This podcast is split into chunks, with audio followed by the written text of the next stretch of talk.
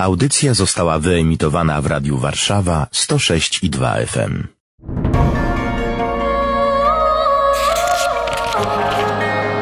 Księga. Księga. Księga. Niedzielne czytania biblijne rozważają ksiądz Łukasz Turek i Paweł Kęska. Niech będzie pochwalony Jezus Chrystus. Na wieki wieków amen. Alleluja. Alleluja. Cieszymy się cały czas. Przed tygodniem śpiewaliśmy, w tym tygodniu już nie będziemy śpiewać, ale możemy sobie przynajmniej zakrzyknąć radośnie Alleluja. A dzisiaj jest niedziela Miłosierdzia Bożego. To historia świętej siostry Faustyny, a tak naprawdę Jezusa, który przyszedł powiedzieć, że jeszcze czegoś nie rozumiemy. I tutaj takie krótkie porównanie. W świąteczny poniedziałek graliśmy w domu z całą rodziną w grę.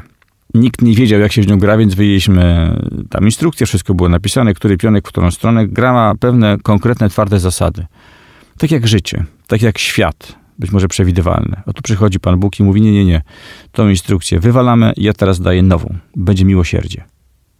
Idzie w poprzek logiki świata. Powiedzmy sobie szczerze, że pierwsi my żeśmy poszli w poprzek logiki Pana Boga i stąd to miłosierdzie było potrzebne, bo wszystko się zaczęło w raju, a w zasadzie od grzechu pierworodnego, kiedy człowiek e, przepisy Pana Boga, jego receptę i jego instrukcję obsługi z siebie samego i tego świata odrzucił.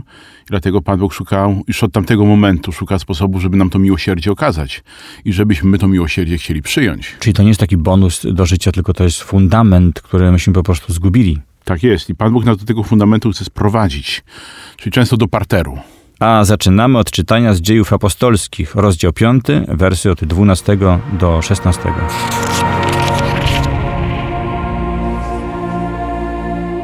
Wiele znaków i cudów działo się przez ręce apostołów wśród ludu. Wierzący trzymali się wszyscy razem w krużganku Salomona. Z obcych nikt nie miał odwagi dołączyć się do nich, lud zaś ich wychwalał. Coraz bardziej też rosła liczba mężczyzn i kobiet przyjmujących wiarę w Pana. Wynoszono też chorych na ulicę i kładziono na łożach i noszach, aby choć cień przechodzącego Piotra padł na którego z nich. Także z miast sąsiednich zbiegało się mnóstwo ludu do Jerozolimy, znosząc chorych i dręczonych przez duchy nieczyste, a wszyscy doznawali uzdrowienia.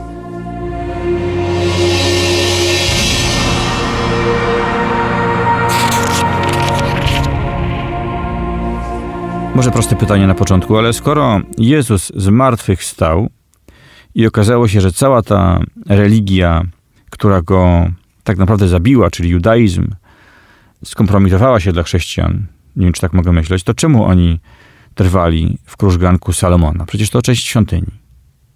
Nie wyszli stamtąd, kiedy zasłona się rozdarła i Bóg, jak to się mówi, opuścił to miejsce. To nie judaizm zabił Pana Jezusa, y, to nie judaizm się skompromitował, tylko tak naprawdę to my. My, grzechy zabiły Pana Jezusa i to nasze grzechy nas kompromitują, natomiast świątynia zawsze była miejscem spotkania Izraelitów z Bogiem. Dla nich była jedynym miejscem spotkaniem z Bogiem. Pamiętajmy o tym, że wszyscy chrześcijanie pierwsi to byli Żydzi. W związku z powyższym, gdzie mieli szukać Pana Boga, gdzie mieli, gdzie mieli się z Nim spotykać? No, spotykali się z Nim tam, gdzie się spotykali ich przodkowie i gdzie bardzo wielu ludzi doświadczyło mocy i miłości Pana Boga, czyli właśnie w świątyni. To było dla nich najważniejsze miejsce i, i tak im pozostawało. Czyli czekali. Tak, czekali. No, Pan Jezus tak to wszystko opowiadał y, swoim uczniom, że w zasadzie oni spodziewali się różnych rzeczy. Nawet i tego, że to jego powtórne przyjście to będzie lada moment. Lada moment, dosłownie kilka, kilkanaście lat i będziemy z powrotem, prawda, już z nim i już na zawsze. Będzie koniec. Tak naprawdę nic się nie zmieniło do tej pory. My też czekamy ciągle na to, że Pan Jezus w każdej chwili może przyjść. Badamy, prawda, znaki na niebie i na ziemi, szukamy odpowiedzi na pytania, które nas dręczą. Ciągle wyglądamy tego Pana Boga, choć czasami okazuje się, że nie tam, gdzie On jest, więc Pan Bóg chce nas ukierunkować znowu na siebie i między innymi dlatego całe to orędzie o miłosierdziu Bożym, które Pan Jezus przez siostrę Faustynę nam przypomniał, bo w sumie to nic odkrywczego.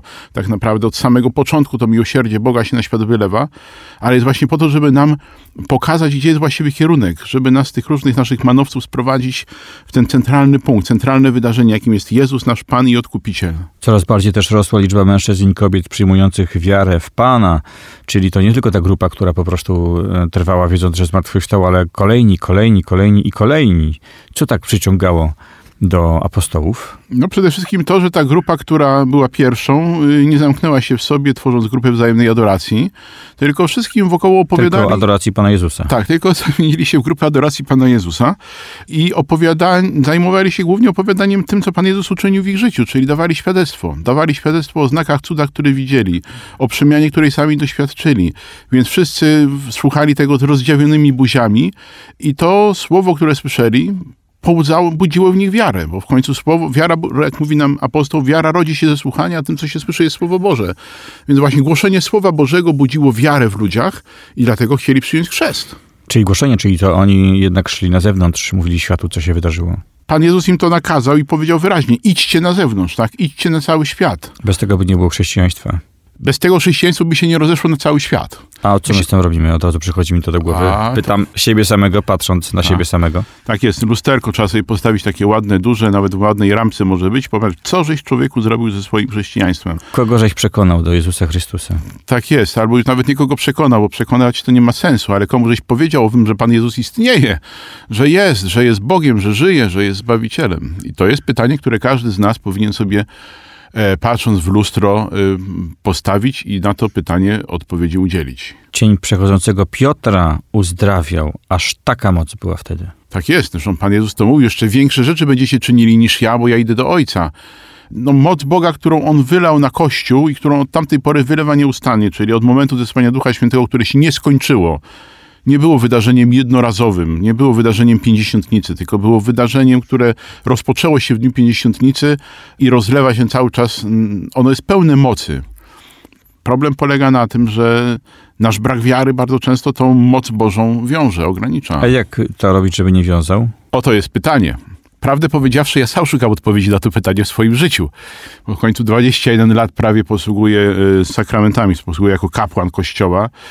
Byłem świadkiem i jestem świadkiem różnego rodzaju znaków i cudów i widzę moc słowa, które Pan Bóg y, daje, tego, żeby je głosić, ale sam sobie y, ciągle muszę uświadamiać, przypominać, że kluczowe dla mnie ma być szukanie mojej osobistej relacji z Panem Jezusem.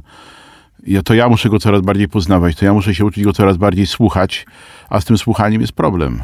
Na początku nawiązałem do tej instrukcji w grze, że Pan Bóg daje nową instrukcję. Jak e, widać, jak Piotr przechodzi ulicami, cień pada na chorych, których wynoszono, żeby tylko ten cień padł na nich, a oni są po prostu uzdrawiani i z miast sąsiednich zbiegają się wielkie rzesze. To jest kompletnie nowa instrukcja. Jeszcze świat jej nie rozumie. Jeszcze nie wiadomo w ogóle o co w niej chodzi. Wiadomo tylko, że, że to jest prawda. Ja myślę, że ta instrukcja nie jest zupełnie nowa. Znaczy, ona jest zawsze świeża i nowa, jak i łaska Boga. Natomiast dzisiaj te rzeczy się też dzieją. Dzisiaj ludzie też chodzą na msze y, i na modlitwę o uzdrowienie i też doświadczają znaków i cudów. I, I też wiele świadectw słyszałem ludzi pouzdrowianych z najrozmaitszych dolegliwości i chorób. Ludzi, których życie zostało przemienione. Nie tylko to fizyczne, prawda, ale także to duchowe i to emocjonalne i te relacje. Cuda się dzieją, znaki się dzieją. Tylko my musimy chcieć przyjść do Pana Jezusa. Musimy chcieć przyjść i przynieść Mu te nasze choroby, tych naszych chorych. Przyjść z wiarą. Ktoś kiedyś takie pytanie postawił, już nie pamiętam kto, i, i, i udzielił na nie odpowiedzi. Czym się różni msza święta zwyczajna, niedzielna albo w dzień powszedni od mszy świętej z modlitwą o uzdrowienie? Czym się ona różni? Msza sama sobie niczym się nie różni. Sakrament ten sam. Tak jest, tylko my jesteśmy inni. Bardzo często właśnie przychodząc na mszę świętą z modlitwą o uzdrowienie, my czegoś oczekujemy. My czegoś pragniemy. My przychodzimy z większą wiarą. A tak na co dzień, kiedy do tego Pana Boga przychodzimy, czy stajemy na modlitwie, czy przychodzimy na mszę świętą niedzielną, to bardzo często to jest takie odcinanie kuponów od czegoś, takie trochę z rutyny, takie trochę z przyzwyczajenia. Być może niezbyt wiele oczekujemy, być może niewiele chcemy. Nie zdajemy sobie sprawy z tego, do jak wielkiego źródła łaski przychodzimy. Być może mamy to niewysłowione, bo nasze tęsknoty są wielkie. Za miłością, za obecnością, za tym cudem wypełnienia serca, za cudem przemian w życiu, za tym, żeby instrukcja nagle się zmieniła. Tak, a, a, a może właśnie taka rutyna troszeczkę i pewne przyzwyczajenie do tych świętości, których dotykamy i na które patrzymy, sprawiły, że jesteśmy na to trochę mniej otwarci. Oni nie tylko byli uzdrawiani z chorób fizycznych i to był znak, ale byli też uzdrawiani z chorób wewnętrznych, a także z opętania i zniewolenia. Przecież ile dziś jest zniewoleń przeróżnego rodzaju i ciemności w ludziach, w nas na co dzień. Pierwszym być może jest właśnie smutek, brak nadziei. To jest takie może emocjonalno-duchowe, może głębsze, a potem się zaczyna cała galeria różnych innych rzeczy. Tu też by się przydała nowa instrukcja. Przydałoby się przeczytanie na nowo starej instrukcji. Nie potrzebujemy żadnej nowej instrukcji. Niech, niech ksiądz to powtarza, to ja tak sobie to w końcu w głowę wbiję. Tak, no właśnie. Ja też sobie to muszę w to w głowę wbić. Mamy instrukcję daną raz na zawsze, świetną, idealną wręcz, tylko do zastosowania. Y, Najważniejsze jest zdrowie duszy, a więc najważniejsze jest to, żebyśmy my się zwrócili do Pana Boga, uznając, że bogami nie jesteśmy sami, że nasze próby panowania nad naszym życiem sprowadzają na nas wyłącznie cierpienie i nieszczęście. Y, Że często wikłamy się w rzeczywistość, która nas niszczy, czyli w rzeczywistość grzechu i jego skutków. I to, czego najbardziej potrzebujemy w naszym życiu, to jest właśnie to uzdrowienie z grzechów, które nam Pan Jezus daje i o którym dzisiaj w sposób szczególny w tą niedzielę miłosierdzia nam przypomina. E, Bo o tym żeśmy zapomnieli. E, Latamy do specjalistów, do lekarzy, na terapię, e, do psychologów, nie mając nic do psychologów i do terapii. Ale pomijamy rzeczy fundamentalne w naszym życiu. Pomijamy źródło życia, które w Bogu bije. Czyli wspólnota pierwszych chrześcijan to wspólnota ludzi uzdrowionych z grzechów i żyjących w radości. Tak jest. I to jest to y, ich świadectwo, które my dzisiaj y, możemy przyjąć i y, wcielać je w życie. Za chwilę przeczytamy fragment z Apokalipsy według świętego Jana.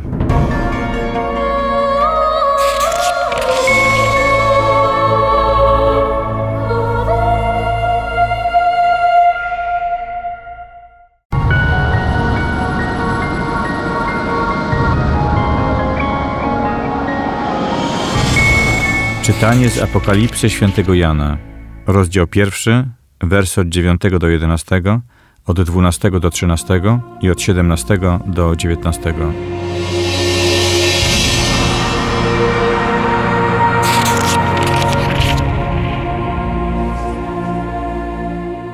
Ja, Jan, wasz brat i współuczestnik w ucisku i królestwie i wytrwałości w Jezusie. Byłem na wyspie zwanej Patmos ze względu na Słowo Boże i świadectwo Jezusa. Doznałem zachwycenia w dzień pański i posłyszałem za sobą potężny głos, jak gdyby trąby mówiącej – co widzisz, w księdze napisz i poślij siedmiu kościołom, które są w Azji. I obróciłem się, by widzieć, co za głos do mnie mówił, a obróciwszy się, ujrzałem siedem złotych świeczników. I pośród świeczników kogoś podobnego do Syna Człowieczego, obleczonego w szatę do stóp i przepasanego na piersiach złotym pasem. Kiedym go ujrzał, upadłem jak martwy do jego stóp, a on położył na mnie prawą rękę, mówiąc: Przestań się lękać. Jam jest pierwszy i ostatni i żyjący. Byłem umarły, a oto jestem żyjący na wieki wieków i mam klucze śmierci i otchłani. Napisz więc to, co widziałeś i to, co jest, i to, co potem musi się stać.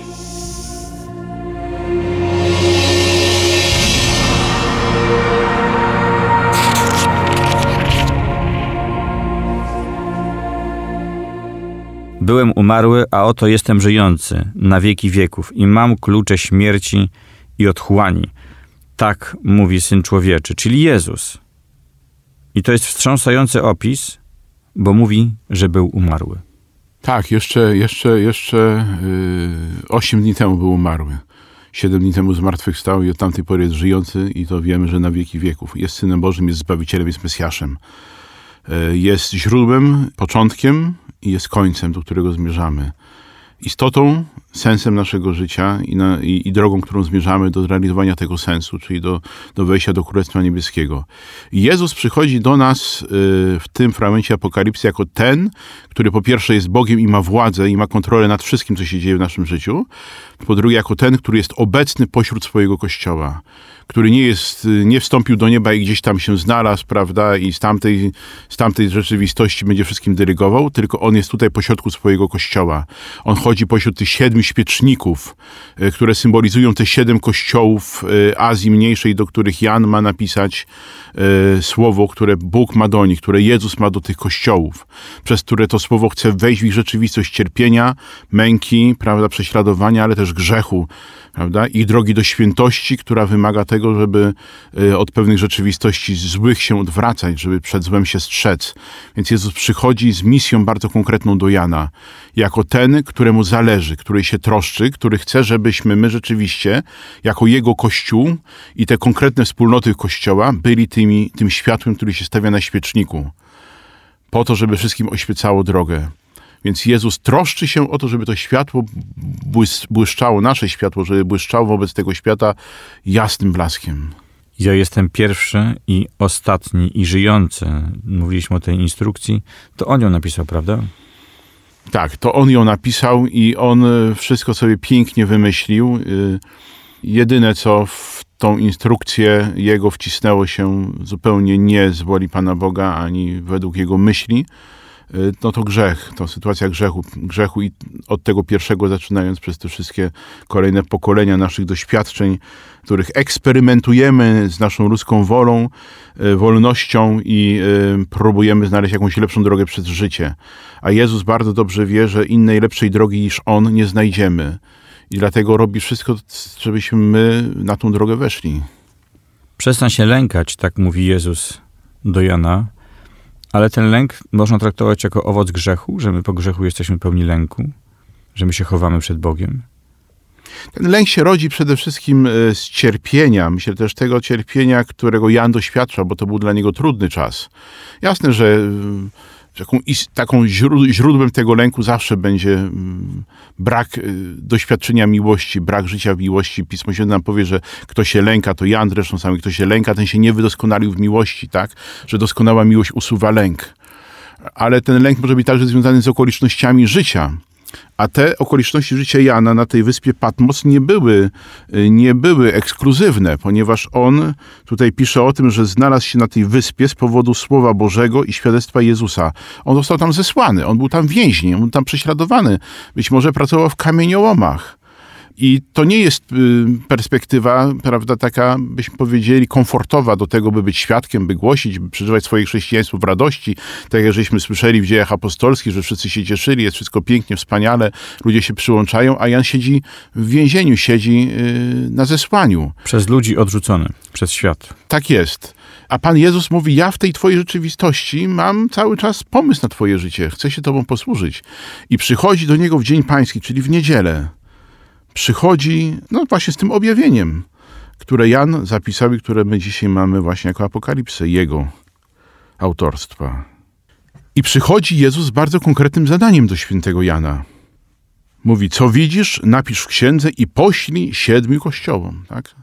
Co widzisz? Czyli e, znowu przychodzi Bóg do Jana z doświadczeniem, które ma służyć nie tylko jemu samemu, żeby on doznał zachwycenia, zachwycenia doświadczył czegoś wyjątkowego, ale on ma się tym podzielić z innymi. Ma stać się narzędziem, dzięki któremu inni to słowo usłyszą, będą mogli je przyjąć i doświadczyć tego, że to słowo, które Pan Bóg dla nich ma, wyda swój owoc, który Pan Bóg zamierzył, tak? no nie ma co wyprzedzać, być może będziemy mieli okazję do tego kiedyś sięgnąć, ale bardzo konkretnych rzeczy Pan y, Jezus od tych siedmiu kościołów oczekuje. Czy ja jestem takim kościołem? Jesteśmy cząstką Kościoła. Każdy z nas jest tą cząstką Kościoła. Tak, jesteśmy Kościołem Jezusa Chrystusa, jesteśmy Jego ciałem. Dochodzi mi o to, że mm, Bóg e, poprzez Jana pisze do mnie list. I warto, żebyśmy spoglądali e, na słowo, które Pan e, Bóg nam daje, zawsze jako na Jego list, który On pisze do mnie. Że to słowo, które ja czytam w niedzielę, które rozważam, czy które teraz słucham w tej naszej audycji, że to jest słowo skierowane do mnie, a nie do kogoś innego. Bo to jest jeden z naszych częstych grzechów, z których powinniśmy sobie zdawać sprawę, przypominać sobie i sami się prostować, że my często to słowo, które Pan Bóg proklamuje, to odnosimy do innych ludzi. Że gdyby to oni słyszeli, prawda, to oni się muszą nawrócić, to oni powinni to słowo y, przyjąć do swojego życia. Tymczasem ich tutaj nie ma, ale ja jestem. I Bóg daje mi słowo, które ma zmienić moje życie, przez które On chce mnie do siebie upodobniać. Do tych słów wrócę, bo jak dla mnie to może najważniejsza część tego listu. Ja jestem pierwszy i ostatni i żyjący przestań się lękać, czyli zanim narodziłeś się, ja już byłem i jesteś dlatego, że cię chciałem. Kiedy odejdziesz, ja wciąż będę, nie będzie żadnej pustki. E, Będziesz żył. Więc czemu się, czemu się przejmujesz? To są moje zasady, mój świat. I nam jest bardzo trudno tą perspektywę przyjąć, ponieważ y, ten świat, który nas otacza na co dzień, także ten dzisiejszy świat z wojną na Ukrainie, ten świat po pandemii, ten świat z rozmaitymi frustracjami, lękami, ten świat z różnego rodzaju informacjami, prawda, takimi, które mają jeszcze te uczucia strachu pobudzać, które różnego rodzaju przepowiednie rozpowszechniają. Ten świat jest taki bardzo namacalny, taki bliski. Jestem bombardowany tym światłem i duchem tego świata, w którym nie ma światłości, tylko jest ciemność. Ta ciemność mnie coraz bardziej pochłania. I dlatego potrzebujemy y, ciągle wracać z tej świadomości do tego, że choć władcą tego świata jest zły duch, to jest ktoś, kto jest ponad tym światem, ktoś, kto jest Panem całości wszechświata yy, i także ma pełną władzę nad złym i, i skutkami jego działania w moim życiu, ma pełną władzę i kontrolę nad moim życiem. I jeżeli tylko pozwolę mu, żeby on tą władzę nad moim życiem objął, to panowanie nad moim życiem objął, to będę doświadczał tego, że ten świat nie jest w stanie mnie tym lękiem przepełnić, ponieważ moc moja będzie pochodziła od Boga. O tej mocy od Boga i o tym sporze ze światem będzie Ewangelia, fragment Ewangelii według świętego Jana. Przeczytamy za chwilę.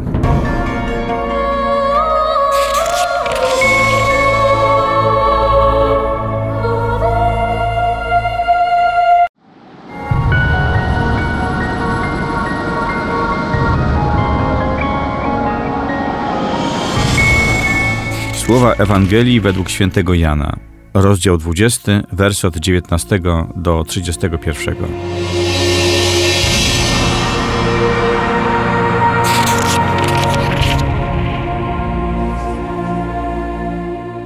Było to wieczorem owego pierwszego dnia tygodnia. Tam, gdzie przebywali uczniowie, drzwi były zamknięte z obawy przed Żydami. Jezus wszedł, stanął pośrodku i rzekł do nich: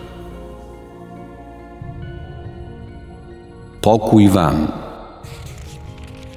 A to powiedziawszy, pokazał im ręce i bok. Uradowali się zatem uczniowie, ujrzawszy Pana. A Jezus znowu rzekł do nich: Pokój wam. Jak ojciec mnie posłał, tak ja was posyłam. Po tych słowach tchnął na nich i powiedział im: Weźmijcie Ducha Świętego, którym odpuścicie grzechy, są im odpuszczone, a którym zatrzymacie, są im zatrzymane. Ale Tomasz, jeden z dwunastu, zwany Didymos, nie był razem z nimi, kiedy przyszedł Jezus. Inni więc uczniowie mówili do niego: Widzieliśmy Pana. Ale on rzekł do nich: Jeżeli na rękach jego nie zobaczę śladu gwoździ i nie włożę palca mego w miejsce gwoździ i nie włożę ręki mojej do boku jego, nie uwierzę. A po ośmiu dniach, kiedy uczniowie jego byli znowu wewnątrz domu i Tomasz z nimi, Jezus przyszedł mimo drzwi zamkniętych, stanął po środku i rzekł: Pokój wam. Następnie rzekł do Tomasza: Podnieś tutaj swój palec i zobacz moje ręce. Podnieś rękę i włóż ją do mego boku. I nie bądź niedowiarkiem, lecz wierzącym. Tomasz mu odpowiedział: Pan mój i Bóg mój. Powiedział mu Jezus: Uwierzyłeś, bo mnie ujrzałeś. Błogosławieni, którzy nie widzieli, a uwierzyli.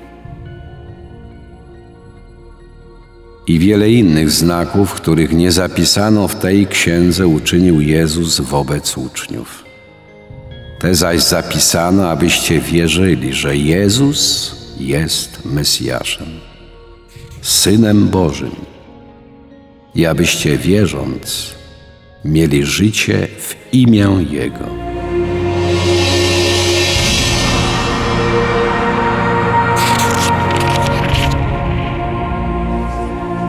Drzwi były zamknięte w obawie przed Żydami. Czyli świat generalnie się posypał. Czyli ta, do tego wrócę, instrukcja, którą powoli budowali w swoich głowach, sercach i duszach apostołowie, okazała się no, nietrafiona. Wszystko się rozsypało. Nie wiadomo było kompletnie, jakie są zasady gry. I na czyste pole chaosu, bałaganu i lęku wchodzi Jezus i programuje, można powiedzieć, od zera na zaoranej ziemi.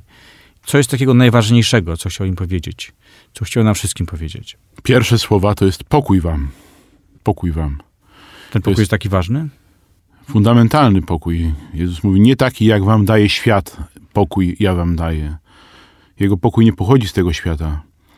My na tym świecie próbujemy od lat zaprowadzić pokój różnymi sposobami. Różne mocarstwa, przywódcy światowi chcą zaprowadzić pokój. Yy, prowadzi on do coraz większego chaosu i niepokoju w sercu człowieka. Jezus przychodzi z pokojem, który dotyka najgłębszej naszej istoty, który sprawia, że to, co się dzieje na świecie, mimo że jest bardzo realne, namacalne i może być dotkliwe, przestaje być źródłem zniszczenia, Y, ale staje się po prostu doświadczeniem takim, które jeszcze bardziej otwiera na Boga jako tego, który y, jest w stanie uchronić przed wszelkim złem tego świata, który jest w stanie dawać nadzieję w sytuacji totalnej beznadziei, jest w stanie od, usuwać lęk i właśnie zastępować go pokojem. Czyli pokój wam, niech wasze serca będą spokojne i teraz zamiast zanurzyć się w głęboką kanapę, to do roboty. Tak, ale to jeszcze drugie, to jest pierwsze słowo, to jest pokój wam, ale drugie, drugą rzecz, którą im daje, to im pokazuje, że jest zmartwychwstały, że jest zwycięzcą, pokazuje im ręce i bok, y, że żyje, tak? Czyli źródłem tego pokoju, którym, który w nas ma być coraz bardziej zakorzeniony, który ma z nas, w nas się rodzić, do, roz, ro, rozwijać się, pomnażać się i tak dalej, to jest właśnie to, że Jezus jest zwycięzcą nad światem, zwycięzcą nad światem, a e, to zwycięstwo jest nie tylko i wyłącznie dla tych wybranych, dla tych, którzy byli najbliżej, czy dla tych 500 braci równocześnie, ale to zwycięstwo jest na cały świat. Mówi, jak mnie posłał ojciec, taki ja was posyłam. I zobaczmy, że to posłanie rozpoczyna się od ustanowienia sakramentu pokuty i pojednania. Czyli sakramentu, w którym Pan Bóg niszczy dzieła szatana w naszym życiu. Pan Bóg niszczy potęgę grzechu tak, yy, uzdrawia nas wewnętrznie z wszystkich ran, które grzech nam zadał. Daje nam Ducha Świętego z całą Jego łaską, której potrzebujemy do tego, żeby stawać się podobnymi do Jezusa. To jest istota posłannictwa, które Jezus daje swoim uczniom, czyli daje Kościołowi. Przebaczenie, Przebaczenie grzechów. miłosierdzie. Tak jest, czyli miłosierdzie. No i to mamy czynić. Bo to tak się zwykło w prosty sposób przekładać, że ci, którzy byli w wieczerniku, apostołowie, to, to oni potem stali się biskupami i ta sukcesja Jezusa z biskupów na biskupów przechodzi. Kapłani to już jest jakby drugi, drugi rząd. Drugi sort. Tam diakoni to trzeci, a świeccy to będzie gdzieś czwarty. Czyli ja mogę wyobrazić sobie siebie w tym wieczerniku, czy nie? Nie, zdecydowanie. My jesteśmy skażeni taką, taką myślą, że, że Kościół, prawda, i że ci, którzy mają wpływ i decyzje, i ci, którzy są posłani, e, to są tylko ci, ci na górze, tak, ci urzędowi, od papieża zaczynając przez biskupów, kapłanów, ewentualnie diakonów. Ale tak naprawdę e, to jest zupełnie inaczej. Naprawdę to jesteśmy my wszyscy posłani na mocy Chrztu Świętego, a wśród tego grona wszystkich posłanych Pan Jezus po prostu ustanawia, powołuje sobie garstkę ludzi takich, którzy mają w Jego imieniu, prawda, Jego mocą w jakiś sposób organizacyjnie tą całą rzeszę e, Jego uczniów ogarnąć, tak, żeby, żeby jakieś tam struktury mogły zaistnieć i, i żeby ten Kościół także w tym świecie mógł funkcjonować. Ale posłani jesteśmy przede wszystkim my wszyscy i to na mocy Chrztu Świętego jako ci odkupieni przez Jezusa, jako ci, którzy otrzymaliśmy Ducha Świętego w sakramencie chrztu i bierzmowania, jako ci, którzy jesteśmy Jego uczniami, bo wszyscy jesteśmy Jego uczniami. Więc nie ma sensu się rozglądać i czekać na to, że, że biskupi za nas coś zrobią, że księża coś za nas zrobią, tym bardziej, że e, przeważnie na tych biskupów i księży to narzekamy, że nie robią, że źle robią, że nie tak robią, więc mamy fenomenalną okazję do tego, żeby wreszcie pokazać, jak należy to zrobić i zrobić to samemu. Mam taką może myśl mało kanoniczną, niech ksiądz mnie naprostuje, bo wiadomo, że którym grzechy odpuścicie, są im odpuszczone, a którym zatrzymacie, są im zatrzymane. Odnieść to można wprost do sakramentu pokuty, ale ja, człowiek, w swoim sercu, skrzywdzony, albo krzywdzący, to różnie jest, ale choćby skrzywdzony, odnajduję moc do przebaczenia w Duchu Świętym i w Jezusie Chrystusie. Amen. Ja nie będę tego specjalnie prostował. Tylko to zaznaczy, że to nie będzie sakrament pokuty i pojednania, ale ja mam władzę odpuszczenia grzechów moim winowajcom. I nawet mam taką, taki obowiązek odpuszczenia grzechów moim winowajcom i mam tą łaskę przyjmowania odpuszczenia grzechów moich, które ja popełniłem wobec innych ludzi, kiedy oni mi przebaczają winy, które ja wobec nich które zaciągnąłem, tak? Bo jak ktoś by mi kazał, to ja bym mógł chcieć, to byłoby takie ćwiczenie może bolesne, ale, by, ale bym nie miał mocy. A kiedy jestem z Chrystusem, to mam tę moc. Ona jest we mnie, ta moc. Zdecydowanie. mi udziela. Tak, zdecydowanie. Własną mocą nikt nikomu niczego nie przebaczy. E, W ogóle przebaczenie jest łaską, jest, jest darem Pana Boga. Do mnie należy tylko decyzja, czy ja chcę przebaczyć i decyzja, czy ja chcę to przebaczenie przyjąć. Czyli to miłosierdzie przechodzi z Jezusa y, na ludzi i oni są posłani do tego, żeby to miłosierdzie świadczyć. Czyli nie tylko wystarczy znać instrukcję, ale trzeba po prostu zacząć według niej funkcjonować. Ale to zawsze tak jest. To zawsze tak jest. Nie ma się sensu skupiać na, na, na instrukcjach. No, Pan Jezus na szczęście w swoich instrukcjach niczego nie napisał małym druczkiem, takim nie do doczytania, tylko jest to jasne, konkretnie podane i zawarte w, w dziesięciu punktach, prawda, jeśli chodzi o dekalog, plus ewentualnie tych jeszcze kilku, pięciu, jeśli chodzi o funkcjonowanie w kościele i yy, w ramach kościoła to nie ma się sensu skupiać na instrukcji, tylko trzeba się skupiać na tym, żeby iść i robić to, do czego Jezus nas wzywa, ponieważ my stajemy się uczniami w drodze, stajemy się uzdolnieni do tego, żeby to miłosierdzie czynić, kiedy po prostu idziemy przez życie w mocy Jezusa, czyli zapraszając Go do każdego naszego dnia, zapraszając Go do naszych relacji rodzinnych i tak dalej, i tak. Kiedy czujemy, kiedy wykonujemy posłannictwo, które Jezus nam dał, stajemy się coraz bardziej uczniami Jezusa. Może w ten sposób to należałoby powiedzieć. Bo takie czekanie, wczytywanie się w instrukcje, to nie ma sensu. Trzeba żyć. A te instrukcje po prostu będą się nam tutaj pięknie w tym życiu, w to życie wpisywały i nawet nie będziemy się musieli na nich skupiać. Ksiądz nie lubi tego słowa. Którego? Instrukcja. No, lubi, nie lubi. Ja nie lubię czytać. Niektórzy mówią, że jestem uczulony na drukowane. E, więc instrukcja kojarzy mi się z rzeczywistością, której ja się muszę w jakiś sposób uczyć, prawda, jakimś tym wymiarem prawnym, formalno-prawnym. Jakieś tam zasady poznać. Znaczy, te zasady są wszczepione w nas wszystkich. Mamy sumienie, mamy serce, tak? Dlatego Pan Jezus powiedział do, do swoich uczniów, że wszelkie przykazania, całe prawo streszcza się w przykazaniu miłości Boga i bliźniego. Także w innym miejscu, że miłosierdzie odnosi triumf nad sądem. Więc jeżeli ja będę żył miłością, to będę wypełniał te przykazania i tą instrukcję obsługi będę miał wcieloną w swoje życie, nawet jeżeli nie będę o niej myślał i je identyfikował punkt po punkcie. Czyli serce tak naprawdę zakorzenione w Chrystusie to jest sposób na życie. To jest sposób na życie, to jest nasza droga y, i sposób do realizowania Ewangelii w naszym życiu. I miłosierdzia, nie tylko brania, ale świadczenia. Innym. Tak jest. Amen. Amen. Za uwagę w tym wyjątkowym dniu dziękuję Państwu Ksiądz Łukasz Turek. i Paweł Kęska. Księga. Księga. Księga.